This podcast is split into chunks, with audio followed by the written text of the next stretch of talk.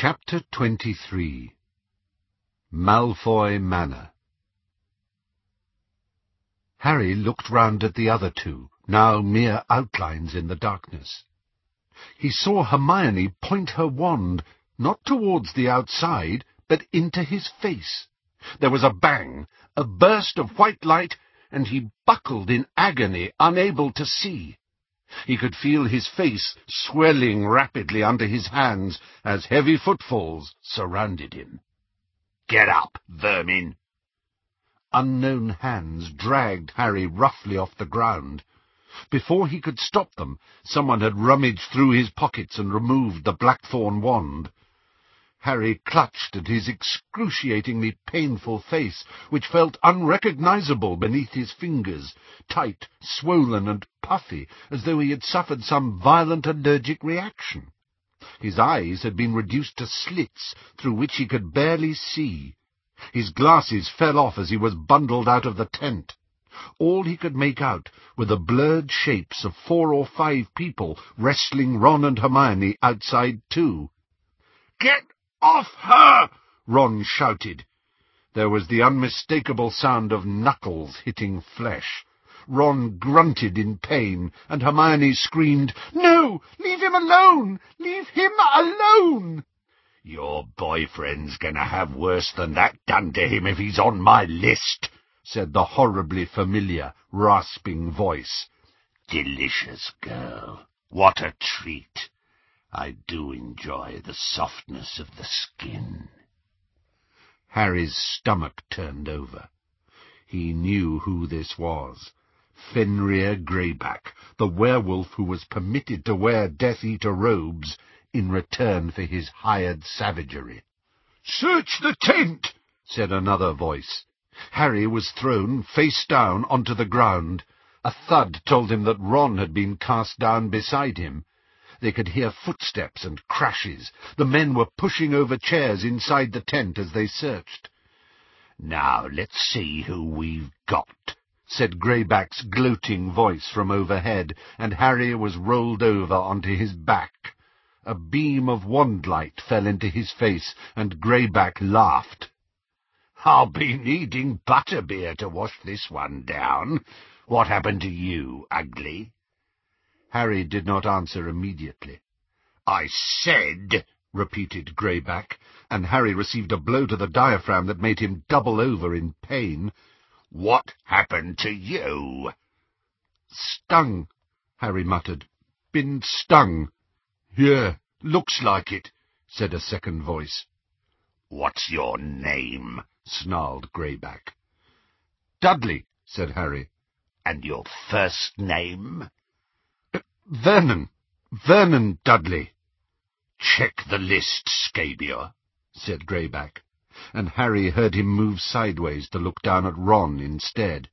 And what about you, Ginger? Stan Shunpike, said Ron. Like hell you are, said the man called Scabior. We know Stan Shunpike. He's put a bit of work our way. There was another thud.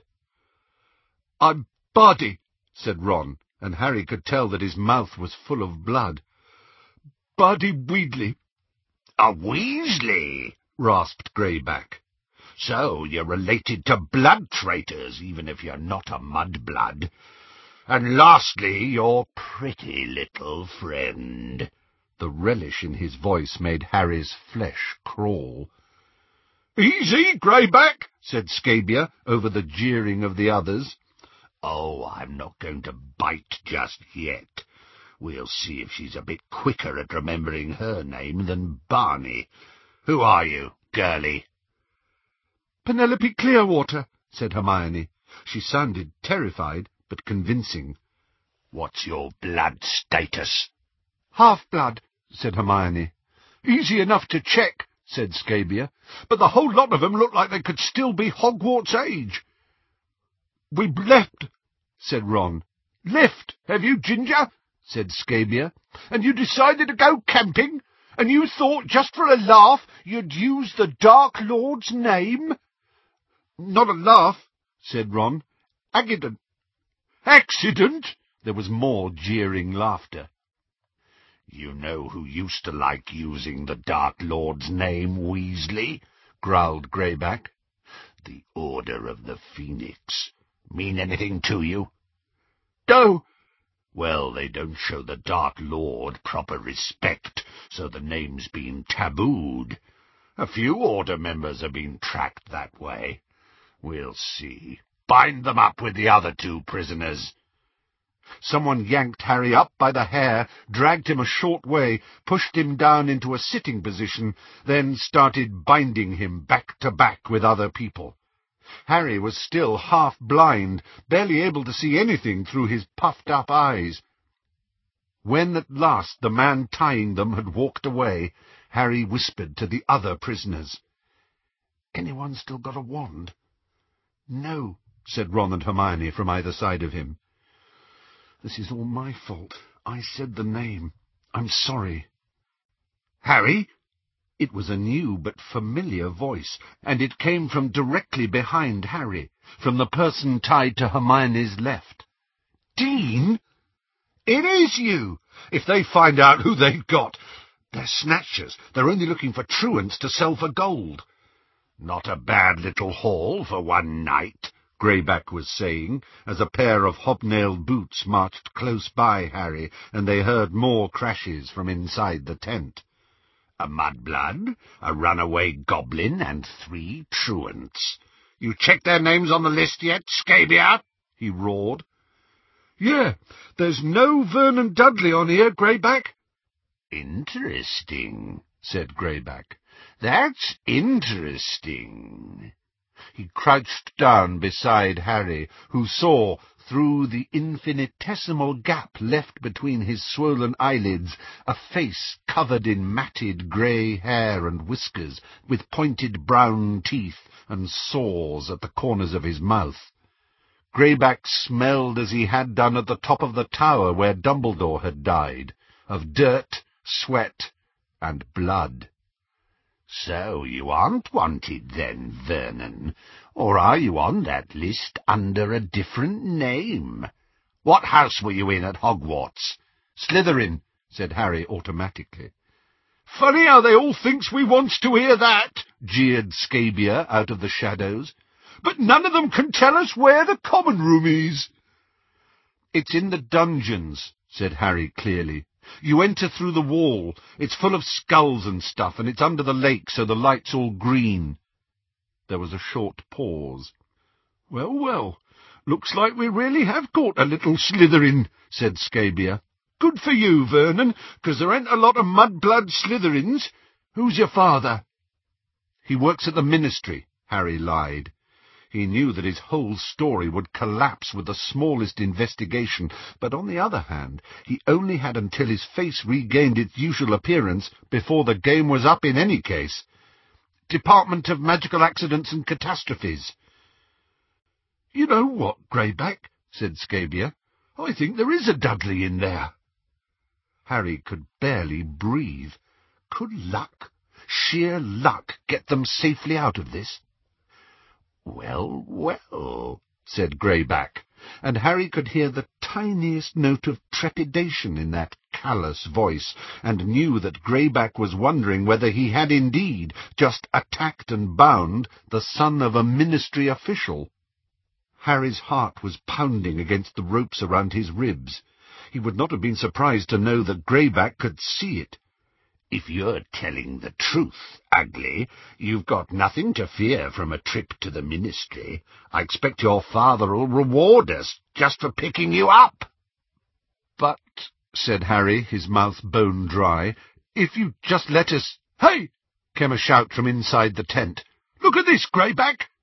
A dark figure came bustling towards them, and Harry saw a glint of silver in the light of their wands. They had found Gryffindor's sword. Very nice, said Greyback appreciatively, taking it from his companion. Oh, very nice indeed. Looks goblin-made, that. Where did you get something like this? It's my father's, Harry lied, hoping against hope that it was too dark for Greyback to see the name etched just below the hilt. We borrowed it to cut firewood. Hang on a minute, Greyback! Look at this, in the Prophet! As Scabior said it, Harry's scar, which was stretched tight across his distended forehead, burned savagely. More clearly than he could make out anything around him, he saw a towering building, a grim fortress, jet black and forbidding. Voldemort's thoughts had suddenly become razor-sharp again. He was gliding towards the gigantic building with a sense of calmly euphoric purpose. So close, so close. With a huge effort of will, Harry closed his mind to Voldemort's thoughts, pulling himself back to where he sat, tied to Ron, Hermione, Dean, and Griphook in the darkness, listening to Greyback and Scabior. Hermione Granger, Scabior was saying, the mudblood who is known to be travelling with Harry Potter. Harry's scar burned in the silence, but he made a supreme effort to keep himself present, not to slip into Voldemort's mind. He heard the creak of Greyback's boots as he crouched down in front of Hermione. You know what, little girlie? This picture looks a hell of a lot like you. It isn't! It isn't me! Hermione's terrified squeak was as good as a confession. Known to be travelling with Harry Potter, repeated Greyback quietly. A stillness had settled over the scene. Harry's scar was exquisitely painful, but he struggled with all his strength against the pull of Voldemort's thoughts. It had never been so important to remain in his own right mind. Well, this changes things, doesn't it? Whispered Greyback. Nobody spoke. Harry sensed the gang of snatchers watching, frozen, and felt Hermione's arm trembling against his. Greyback got up and took a couple of steps to where Harry sat, crouching down again to stare closely at his misshapen features. What's that on your forehead, Vernon? He asked softly, his breath foul in Harry's nostrils as he pressed a filthy finger to the taut scar. Don't touch it! Harry yelled. He could not stop himself. He thought he might be sick from the pain of it. I thought you wore glasses, Potter, breathed Greyback. I found glasses! Yelped one of the snatchers skulking in the background. There was glasses in the tent, Greyback. Wait! And seconds later, Harry's glasses had been rammed back onto his face. The snatchers were closing in now, peering at him. It is, rasped Greyback. We've caught Potter! They all took several steps backwards, stunned by what they had done. Harry, still fighting to remain present inside his own splitting head, could think of nothing to say. Fragmented visions were breaking across the surface of his mind. He was gliding around the high walls of the Black Fortress. No, he was Harry, tied up and wandless in grave danger, looking up, up to the topmost window, the highest tower. He was Harry, and they were discussing his fate in low voices. Time to fly. To the Ministry? To hell with the Ministry, growled Greyback. They'll take the credit and we won't get a look in. I say we take him straight to you-know-who. Will you summon him? Here? said Scabior, sounding awed, terrified. No, snarled Greyback. I haven't got they say he's using the Malfoy's place as a base. We'll take the boy there. Harry thought he knew why Greyback was not calling Voldemort. The werewolf might be allowed to wear Death Eater robes when they wanted to use him, but only Voldemort's inner circle were branded with the Dark Mark. Greyback had not been granted this highest honour. Harry's scar seared again, and he rose into the night, flying straight up to the window at the very top of the tower. Completely sure it's him, 'cause if it ain't Greyback, we are dead, Who's in charge here? Roared Greyback, covering his moment of inadequacy. I say that's Potter, and him plus his wand, that's two hundred thousand galleons right there. But if you're too gutless to come along, any of you, it's all for me, and with any luck I'll get the girl thrown in. The window was the merest slit in the black rock, not big enough for a man to enter. A skeletal figure was just visible through it, curled beneath a blanket, dead or sleeping. All right, said Scabior. All right, we're in. And what about the rest of them, Greyback? What'll we do with them? Might as well take the lot. We've got two mudbloods, that's another ten galleons. Give me the sword as well. If they're rubies, that's another small fortune right there. The prisoners were dragged to their feet. Harry could hear Hermione's breathing, fast and terrified. Grab hold and make it tight. I'll do Potter, said Greyback, seizing a fistful of Harry's hair. Harry could feel his long, yellow nails scratching his scalp. On three. One, two, three! They disapparated, pulling the prisoners with them. Harry struggled, trying to throw off Greyback's hand, but it was hopeless. Ron and Hermione were squeezed tightly against him on either side. He could not separate from the group, and as the breath was squeezed out of him, his scar seared more painfully still. As he forced himself through the slit of a window like a snake, and landed, lightly as vapour, inside the cell-like room. The prisoners lurched into one another as they landed in a country lane. Harry's eyes, still puffy, took a moment to acclimatize. Then he saw a pair of wrought-iron gates at the foot of what looked like a long drive. He experienced the tiniest trickle of relief. The worst had not happened yet. Voldemort was not here. He was, Harry knew, for he was fighting to resist the vision, in some strange fortress-like place at the top of a tower. How long it would take Voldemort to get to this place, once he knew that Harry was here, was another matter. One of the Snatchers strode to the gates and shook them. How do we get in? They're locked, Greyback. I can't... Blimey! He whipped his hands away in fright. The iron was contorting, twisting itself out of the abstract furls and coils into a frightening face, which spoke in a clanging, echoing voice. State your purpose! We've got Potter!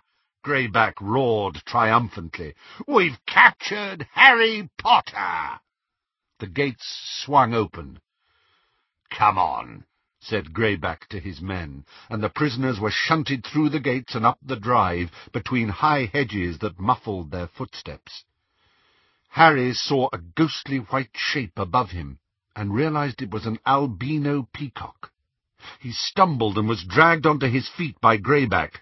Now he was staggering along sideways, tied back to back to the four other prisoners. Closing his puffy eyes, he allowed the pain in his scar to overcome him for a moment, wanting to know what Voldemort was doing, whether he knew yet that Harry was caught. The emaciated figure stirred beneath its thin blanket and rolled over towards him, eyes opening in a skull of a face. The frail man sat up, great sunken eyes fixed upon him, upon Voldemort, and then he smiled. Most of his teeth were gone. So you have come. I thought you would, one day. But your journey was pointless. I never had it. You lie! As Voldemort's anger throbbed inside him, Harry's scar threatened to burst with pain, and he wrenched his mind back to his own body, fighting to remain present as the prisoners were pushed over gravel. Light spilled out over all of them. What is this? said a woman's cold voice. We are here to see he who must not be named, rasped Greyback. Who are you? You know me. There was resentment in the werewolf's voice. Fenrir Greyback, we've caught Harry Potter. Greyback seized Harry and dragged him round to face the light, forcing the other prisoners to shuffle round too. I know he's swollen, man, but it's him, piped up Scabior. If you look a bit closer, you'll see his scar. And this here, see the girl? The mudblood who's been travelling around with him, ma'am. There's no doubt it's him. And we've got his wand as well. Here, ma'am. Harry saw Narcissa Malfoy scrutinizing his swollen face. Scabior thrust the blackthorn wand at her. She raised her eyebrows. Bring them in, she said. Harry and the others were shoved and kicked up broad stone steps into a hallway lined with portraits. Follow me, said Narcissa, leading the way across the hall. My son Draco is home for his Easter holidays. If that is Harry Potter, he will know. The drawing-room dazzled after the darkness outside. Even with his eyes almost closed, Harry could make out the wide proportions of the room. A crystal chandelier hung from the ceiling, more portraits against the dark purple walls. Two figures rose from chairs in front of an ornate marble fireplace as the prisoners were forced into the room by the snatchers. What is this? The dreadfully familiar, drawling voice of Lucius Malfoy fell on Harry's ears. He was panicking now. He could see no way out, and it was easier, as his fear mounted, to block out Voldemort's thoughts, though his scar was still burning. They say they've got Potter, said Narcissa's cold voice. Draco, come here. Harry did not dare look directly at Draco but saw him obliquely. A figure slightly taller than he was, rising from an armchair, his face a pale and pointed blur beneath white blonde hair. Greyback forced the prisoners to turn again, so as to place Harry directly beneath the chandelier. Well, boy, rasped the werewolf. Harry was facing a mirror over the fireplace, a great gilded thing with an intricately scrolled frame. Through the slits of his eyes he saw his own reflection for the first time since leaving Grimmauld Place. His face was huge, shiny and pink, every feature distorted by Hermione's jinx. His black hair reached his shoulders, and there was a dark shadow around his jaw. Had he not known that it was he who stood there, he would have wondered who was wearing his glasses. He resolved not to speak, for his voice was sure to give him away. Yet he still avoided eye contact with Draco as the latter approached. "Well, Draco?" said Lucius Malfoy. He sounded avid. "Is it? Is it Harry Potter?" "I can't I can't be sure, said Draco. He was keeping his distance from Greyback, and seemed as scared of looking at Harry as Harry was of looking at him. But look at him carefully. Look! Come closer! Harry had never heard Lucius Malfoy so excited. Draco, if we are the ones who hand Potter over to the Dark Lord, everything will be forgiven. Now, we won't be forgetting who actually caught him, I hope, Mr. Malfoy said Greyback menacingly. Of course not, of course not, said Lucius impatiently. He approached Harry himself, came so close that Harry could see the usually languid, pale face in sharp detail, even through his swollen eyes. With his face a puffy mask, Harry felt as though he was peering out from between the bars of a cage. "'What did you do to him?' Lucius asked Greyback. How did he get into this state? That wasn't us. Looks more like a stinging jinx to me, said Lucius. His grey eyes raked Harry's forehead. There's something there, he whispered. It could be the scar, stretched tight. Draco, come here, look properly. What do you think? Harry saw Draco's face up close now, right beside his father's. They were extraordinarily alike, except that while his father looked beside himself with excitement, Draco's expression was full of reluctance, even fear. I don't know, he said, and he walked away towards the fireplace where his mother stood watching. We had better be certain, Lucius, Narcissa called to her husband in her cold, clear voice. Completely sure that it is Potter before we summon the Dark Lord. They say this is his. She was looking closely at the blackthorn wand. But it does not resemble Ollivander's description. If we are mistaken, if we call the Dark Lord here for nothing, remember what he did to Rowle and Dolohov? What about the mudblood, then? growled Greyback. Harry was nearly thrown off his feet as the Snatchers forced the prisoners to swivel around again so that the light fell on Hermione instead. Wait, said Narcissa sharply. Yes, yes, she was in Madame Malkin's with Potter. I saw her picture in the Prophet. Look, Draco, isn't it the Granger girl? I... maybe... yeah. But then that's the Weasley boy, shouted Lucius, striding round the bound prisoners to face Ron. It's them, Potter's friends. Draco, look at him. Isn't it Arthur Weasley's son? Uh, what's his name? Yeah, said Draco again, his back to the prisoners. It could be. The drawing-room door opened behind Harry. A woman spoke, and the sound of the voice wound Harry's fear to an even higher pitch. What is this? What's happened, Cissy? Bellatrix Lestrange walked slowly around the prisoners and stopped on Harry's right, staring at Hermione through her heavily lidded eyes.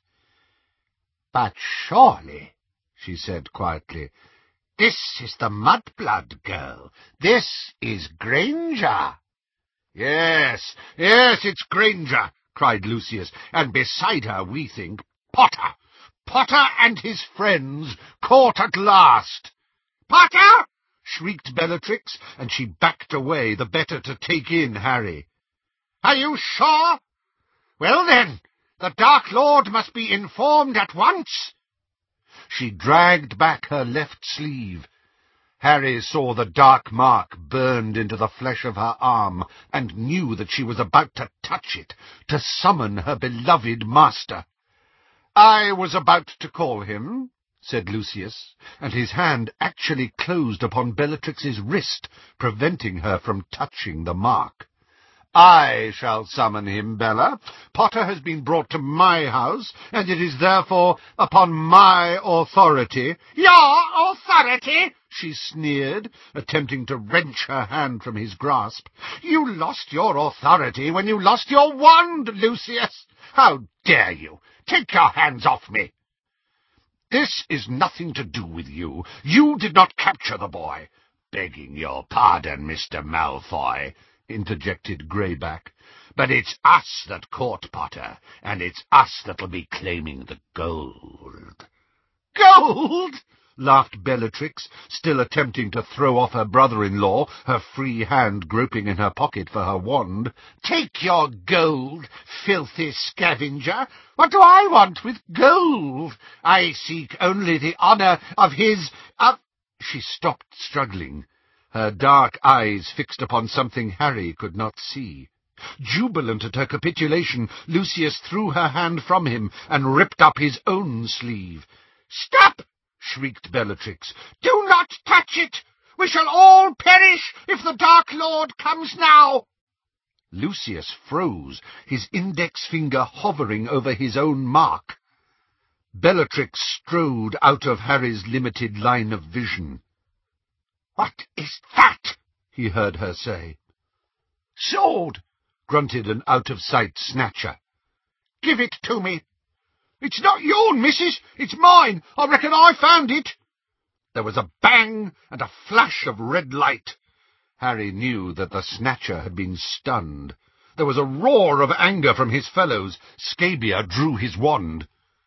What do you think you're playing at, woman? Stupefy! She screamed. Stupefy! They were no match for her. Even though there were four of them against one of her, she was a witch, as Harry knew, with prodigious skill and no conscience.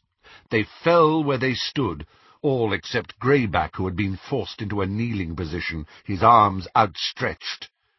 Out of the corners of his eyes, Harry saw Bellatrix bearing down upon the werewolf, the sword of Gryffindor gripped tightly in her hand, her face waxen.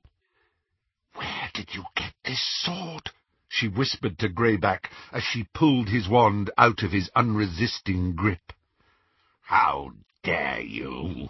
he snarled, his mouth the only thing that could move as he was forced to gaze up at her. He bared his pointed teeth. "'Release me, woman!' "'Where did you find this sword?' She repeated, brandishing it in his face. "'Snape sent it to my vault in Gringotts.' "'It was in their tent,' rasped Greyback. "'Release me, I say!' She waved her wand, and the werewolf sprang to his feet, but appeared too wary to approach her. He prowled behind an armchair, his filthy curved nails clutching its back. "'Draco, move this scum outside!' Said Bellatrix, indicating the unconscious men. "'If you haven't got the guts to finish them, then leave them in the courtyard for me.' "'Don't you dare speak to Draco like—' said Narcissa furiously. But Bellatrix screamed, "'Be quiet! The situation is graver than you can possibly imagine, Cissy. We have a very serious problem. She stood, panting slightly, looking down at the sword, examining its hilt. Then she turned to look at the silent prisoners. If it is indeed Potter, he must not be harmed, she muttered, more to herself than to the others. The Dark Lord wishes to dispose of Potter himself, but if he finds out, I must, I must know. She turned back to her sister again. The prisoners must be placed in the cellar, while I think what to do. This is my house, Bella. You don't give orders in my... Do it! You have no idea of the danger we are in! shrieked Bellatrix. She looked frightening, mad. A thin stream of fire issued from her wand and burned a hole in the carpet. Narcissa hesitated for a moment, then addressed the werewolf. Take these prisoners down to the cellar, Greyback. Wait, said Bellatrix sharply. All except... except for the mudblood. Greyback gave a grunt of pleasure. No, shouted Ron. You can have me! Keep me! Bellatrix hit him across the face. The blow echoed around the room. If she dies under questioning, I'll take you next, she said. Blood traitor is next to mudblood in my book. Take them downstairs, Greyback, and make sure they are secure, but do nothing more to them, yet. She threw Greyback's wand back to him, then took a short silver knife from under her robes. She cut Hermione free from the other prisoners, then dragged her by the hair into the middle of the room, while Greyback forced the rest of them to shuffle across to another door, into a dark passageway, his wand held out in front of him, projecting an invisible and irresistible force. "'Reckon she'll let me have a bit of the girl when she's finished with her?' Greyback crooned as he forced them along the corridor. I'd say I'll get a bite or two, wouldn't you, Ginger? Harry could feel Ron shaking. They were forced down a steep flight of stairs, still tied back to back, and in danger of slipping and breaking their necks at any moment. At the bottom was a heavy door. Greyback unlocked it with a tap of his wand, then forced them into a dank and musty room, and left them in total darkness. The echoing bang of the slammed cellar door had not died away before there was a terrible, drawn-out scream from directly above them. Ron bellowed, and he started to writhe and struggle against the ropes tying them together, so that Harry staggered. Hermione! Be quiet, Harry said. Shut up, Ron. We need to work out a way. Hermione! Hermione! We need a plan. Stop yelling. We need to get these ropes off. Harry, came a whisper through the darkness. Ron? Is that you? Ron stopped shouting. There was a sound of movement close by them. Then Harry saw a shadow moving closer. Harry? Ron? Luna! Yes, it's me. Oh, no, I didn't want you to be caught. Luna, can you help us get these ropes off? said Harry. Oh, yes, I expect so. There's an old nail we use if we need to break anything. Just a moment. Hermione screamed again from overhead, and they could hear Bellatrix screaming too, but her words were inaudible, for Ron shouted again, Hermione! Hermione! Mr. Ollivander, Harry could hear Luna saying, Mr. Ollivander, have you got the nail? If you just move over a little bit, I think it was beside the water jug. She was back within seconds. You'll need to stay still, she said. Harry could feel her digging at the rope's tough fibres to work the knots free. From upstairs they heard Bellatrix's voice. I'm going to ask you again. Where did you get this sword? Where? We found it. We found it. Please? Hermione screamed again. Ron struggled harder than ever, and the rusty nails slipped onto Harry's wrist. Ron, please stay still, Luna whispered. I can't see what I'm doing. My pocket, said Ron. In my pocket there's a deluminator, and it's full of light.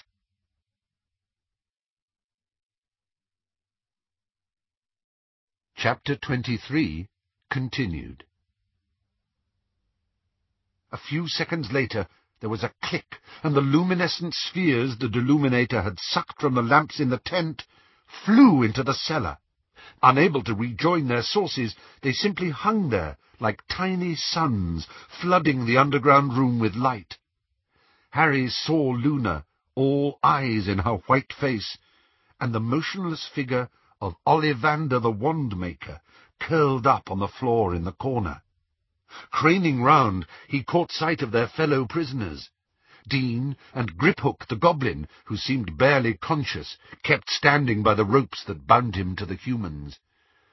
Oh, that's much easier, thanks, Ron, said Luna, and she began hacking at their bindings again. Hello, Dean. From above came Bellatrix's voice. You are lying, filthy mudblood, and I know it. You have been inside my vault at Gringotts. Tell the truth.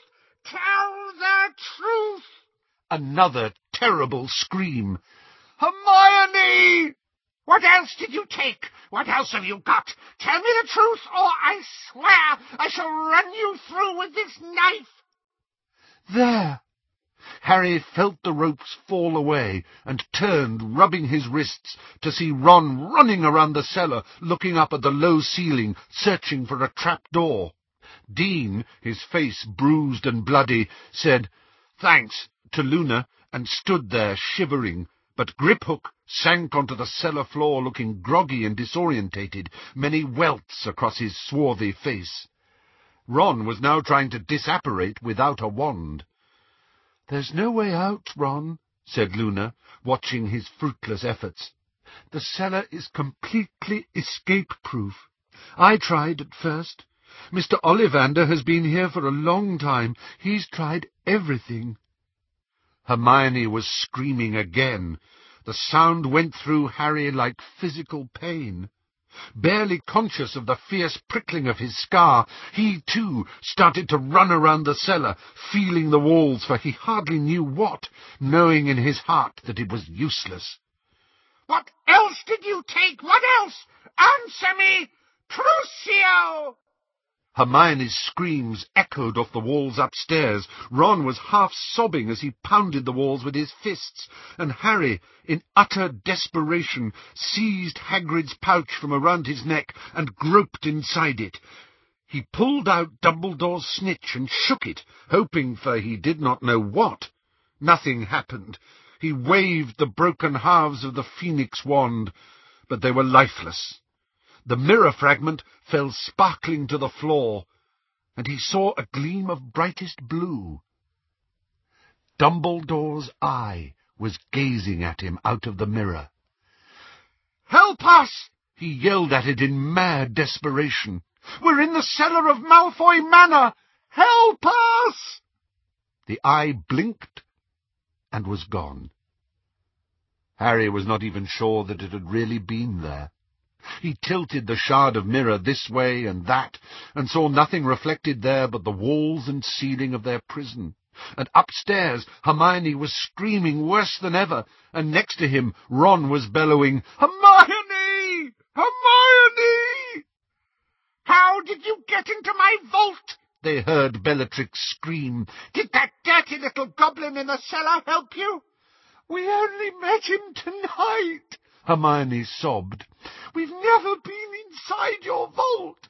It isn't the real sword, it's a copy, just a copy. A copy? screeched Bellatrix. Oh, a likely story. But we can find out easily, came Lucius's voice. Draco, fetch the goblin. He can tell us whether the sword is real or not.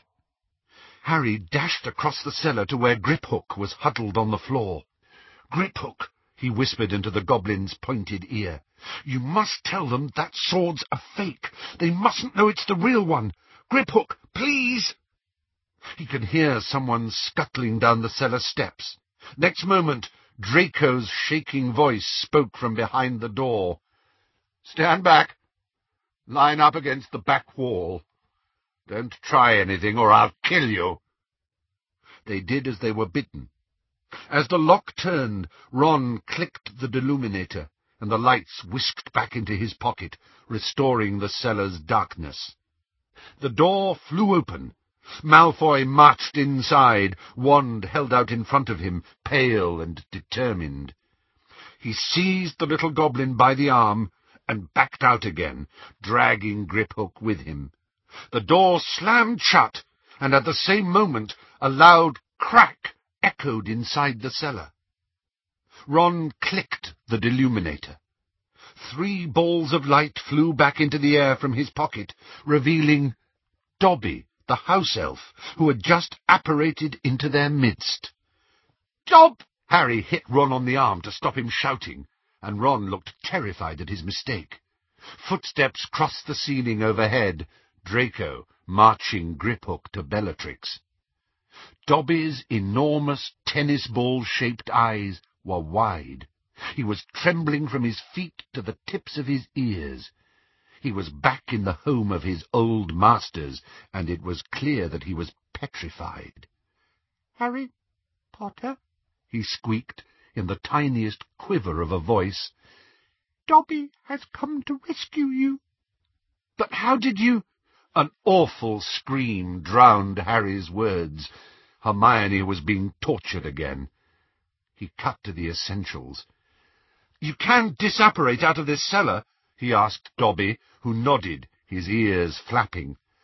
And you can take humans with you? Dobby nodded again. Right, Dobby, I want you to grab Luna, Dean, and Mr. Ollivander and take them... take them to... Bill and Fleurs, said Ron. Shell Cottage on the outskirts of Tinworth. The elf nodded for a third time. And then come back, said Harry. Can you do that, Dobby?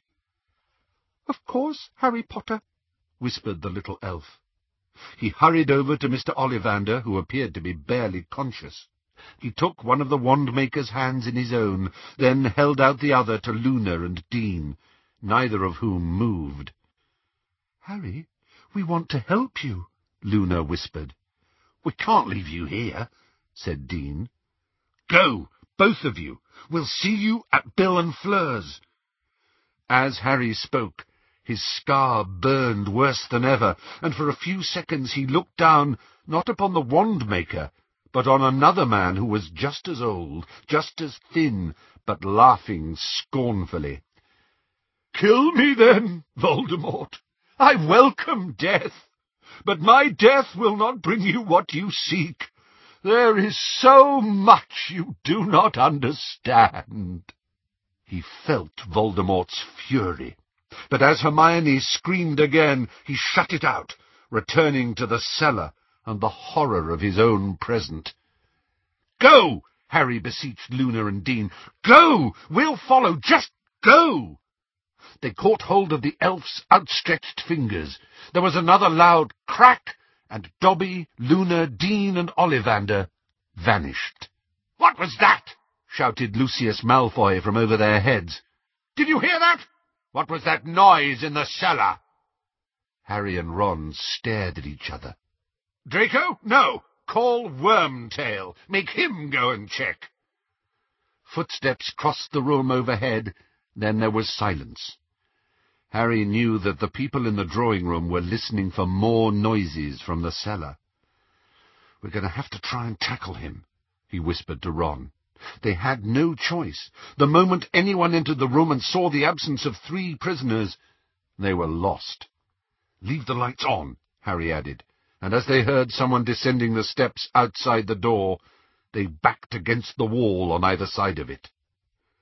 Stand back! Came Wormtail's voice. Stand away from the door! I'm coming in! The door flew open. For a split second, Wormtail gazed into the apparently empty cellar, ablaze with light from the three miniature suns floating in mid-air. Then Harry and Ron launched themselves upon him. Ron seized Wormtail's wand arm and forced it upwards. Harry slapped a hand to his mouth, muffling his voice.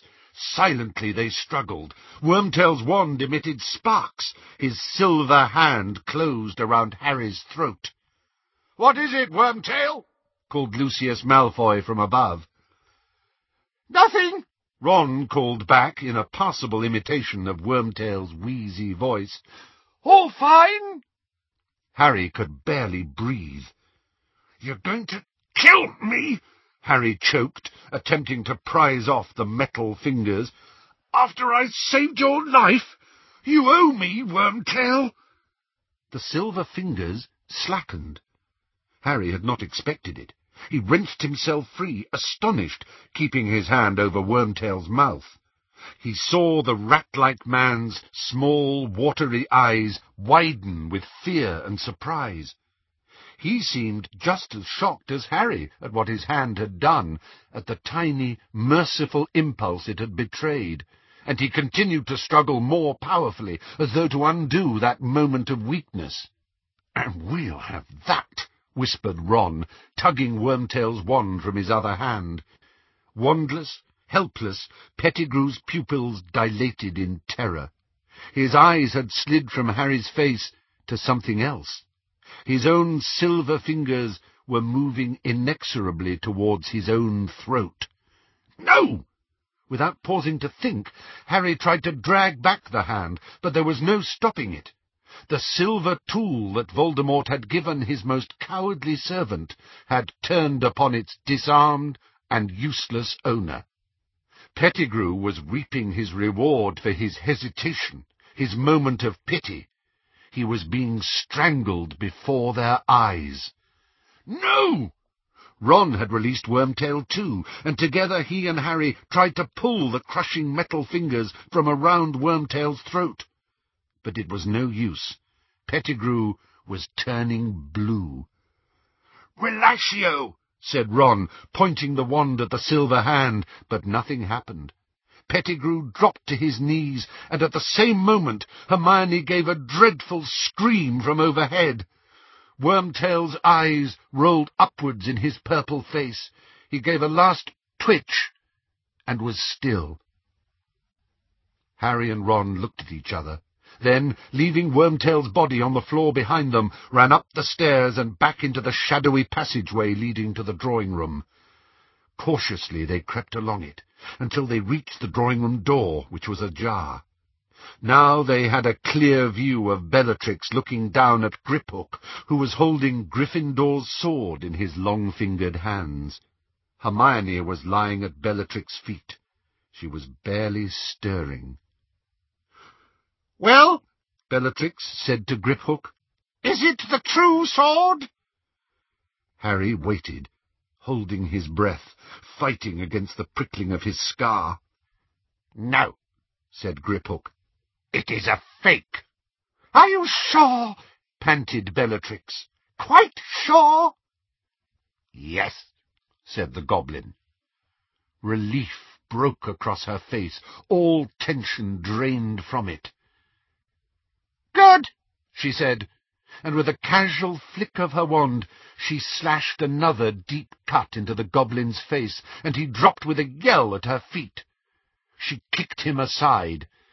And now, she said in a voice that burst with triumph, we call the Dark Lord. And she pushed back her sleeve and touched her forefinger to the dark mark. At once Harry's scar felt as though it had split open again. His true surroundings vanished. He was Voldemort, and the skeletal wizard before him was laughing toothlessly at him.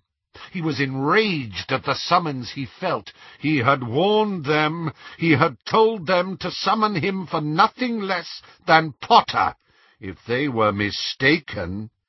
Kill me, then, demanded the old man. You will not win. You cannot win. That wand will never, ever be yours. And Voldemort's fury broke.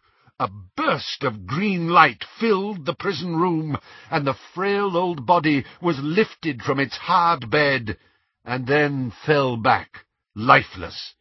And Voldemort returned to the window, his wrath barely controllable. They would suffer his retribution if they had no good reason for calling him back. And I think, said Bellatrix's voice, we can dispose of the mudblood. Greyback, take her if you want her. No! Ron had burst into the drawing room. Bellatrix looked round, shocked. She turned her wand to face Ron instead. Expelliarmus! He roared, pointing Wormtail's wand at Bellatrix, and hers flew into the air and was caught by Harry, who had sprinted after Ron. Lucius, Narcissa, Draco, and Greyback wheeled about. Harry yelled, Stupefy! and Lucius Malfoy collapsed onto the hearth. Jets of light flew from Draco, Narcissa, and Greyback's wands. Harry threw himself to the floor, rolling behind a sofa to avoid them. Stop or she dies! Panting, Harry peered round the edge of the sofa.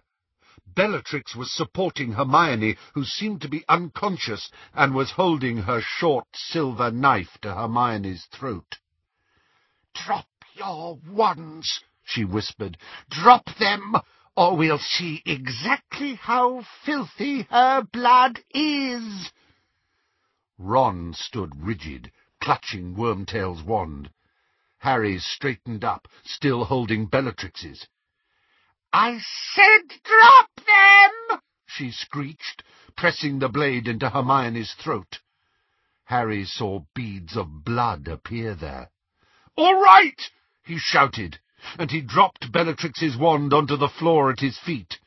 Ron did the same with Wormtail's. Both raised their hands to shoulder height. Good! she leered. Draco, pick them up. The Dark Lord is coming, Harry Potter. Your death approaches. Harry knew it. His scar was bursting with the pain of it, and he could feel Voldemort flying through the sky from far away, over a dark and stormy sea, and soon he would be close enough to apparate to them, and Harry could see no way out. Now, said Bellatrix softly, as Draco hurried back with the wands, Cissy, I think we ought to tie these little heroes up again, while Greyback takes care of Miss Mudblood. I'm sure the Dark Lord will not begrudge you the girl, Greyback, after what you have done tonight. At the last word, there was a peculiar grinding noise from above. All of them looked upwards in time to see the crystal chandelier tremble. Then, with a creak and an ominous jingling, it began to fall. Bellatrix was directly beneath it. Dropping Hermione, she threw herself aside with a scream. The chandelier crashed to the floor in an explosion of crystal and chains, falling on top of Hermione and the goblin who still clutched the sword of Gryffindor. Glittering shards of crystal flew in all directions. Draco doubled over, his hands covering his bloody face. As Ron ran to pull Hermione out of the wreckage, Harry took his chance. He leapt over an armchair and wrested the three wands from Draco's grip, pointed all of them at Greyback, and yelled, Stupefy! The werewolf was lifted off his feet by the triple spell, flew up to the ceiling, and then smashed to the ground. As Narcissa dragged Draco out of the way of further harm, Bellatrix sprang to her feet, her hair flying as she brandished the silver knife. But Narcissa had directed her wand at the doorway. Dobby! she screamed, and even Bellatrix froze. You! You dropped the chandelier! The tiny elf trotted into the room, his shaking finger pointing at his old mistress. You must not hurt Harry Potter, he squeaked. Kill him, Cissy, shrieked Bellatrix, but there was another loud crack, and Narcissa's wand, too, flew into the air and landed on the other side of the room. You dirty little monkey! bawled Bellatrix. How dare you take a witch's wand? How dare you defy your masters? Dobby has no master, squealed the elf. Dobby is a free elf, and Dobby has come to save Harry Potter and his friends. Harry's scar was blinding him with pain. Dimly, he knew that they had moments, seconds, before Voldemort was with them. Ron, catch and go! he yelled, throwing one of the wands to him.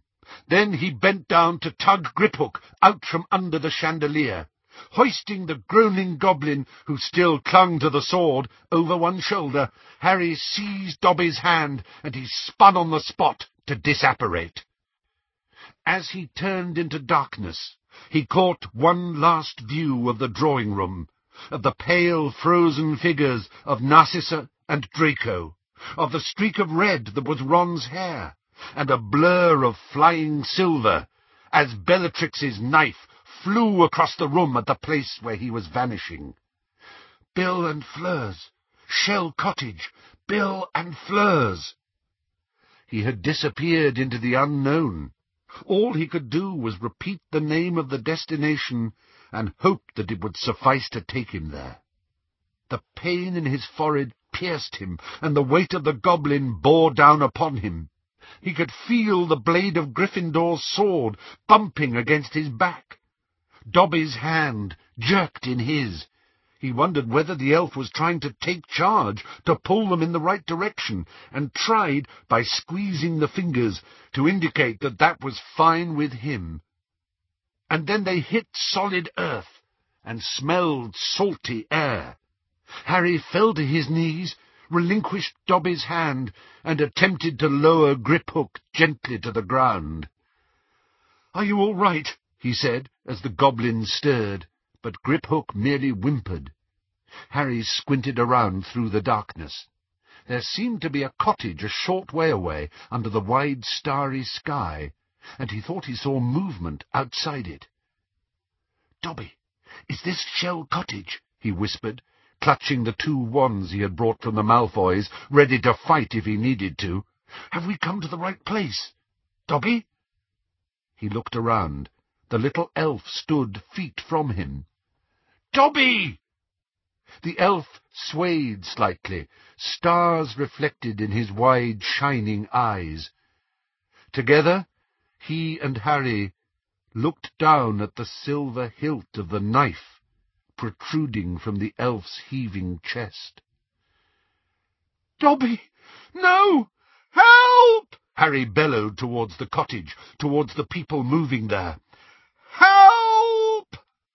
He did not know or care whether they were wizards or muggles, friends or foes. All he cared about was that a dark stain was spreading across Dobby's front, and that he had stretched out his thin arms to Harry with a look of supplication. Harry caught him and laid him sideways on the cool grass. Dobby, no! Don't die! Don't die!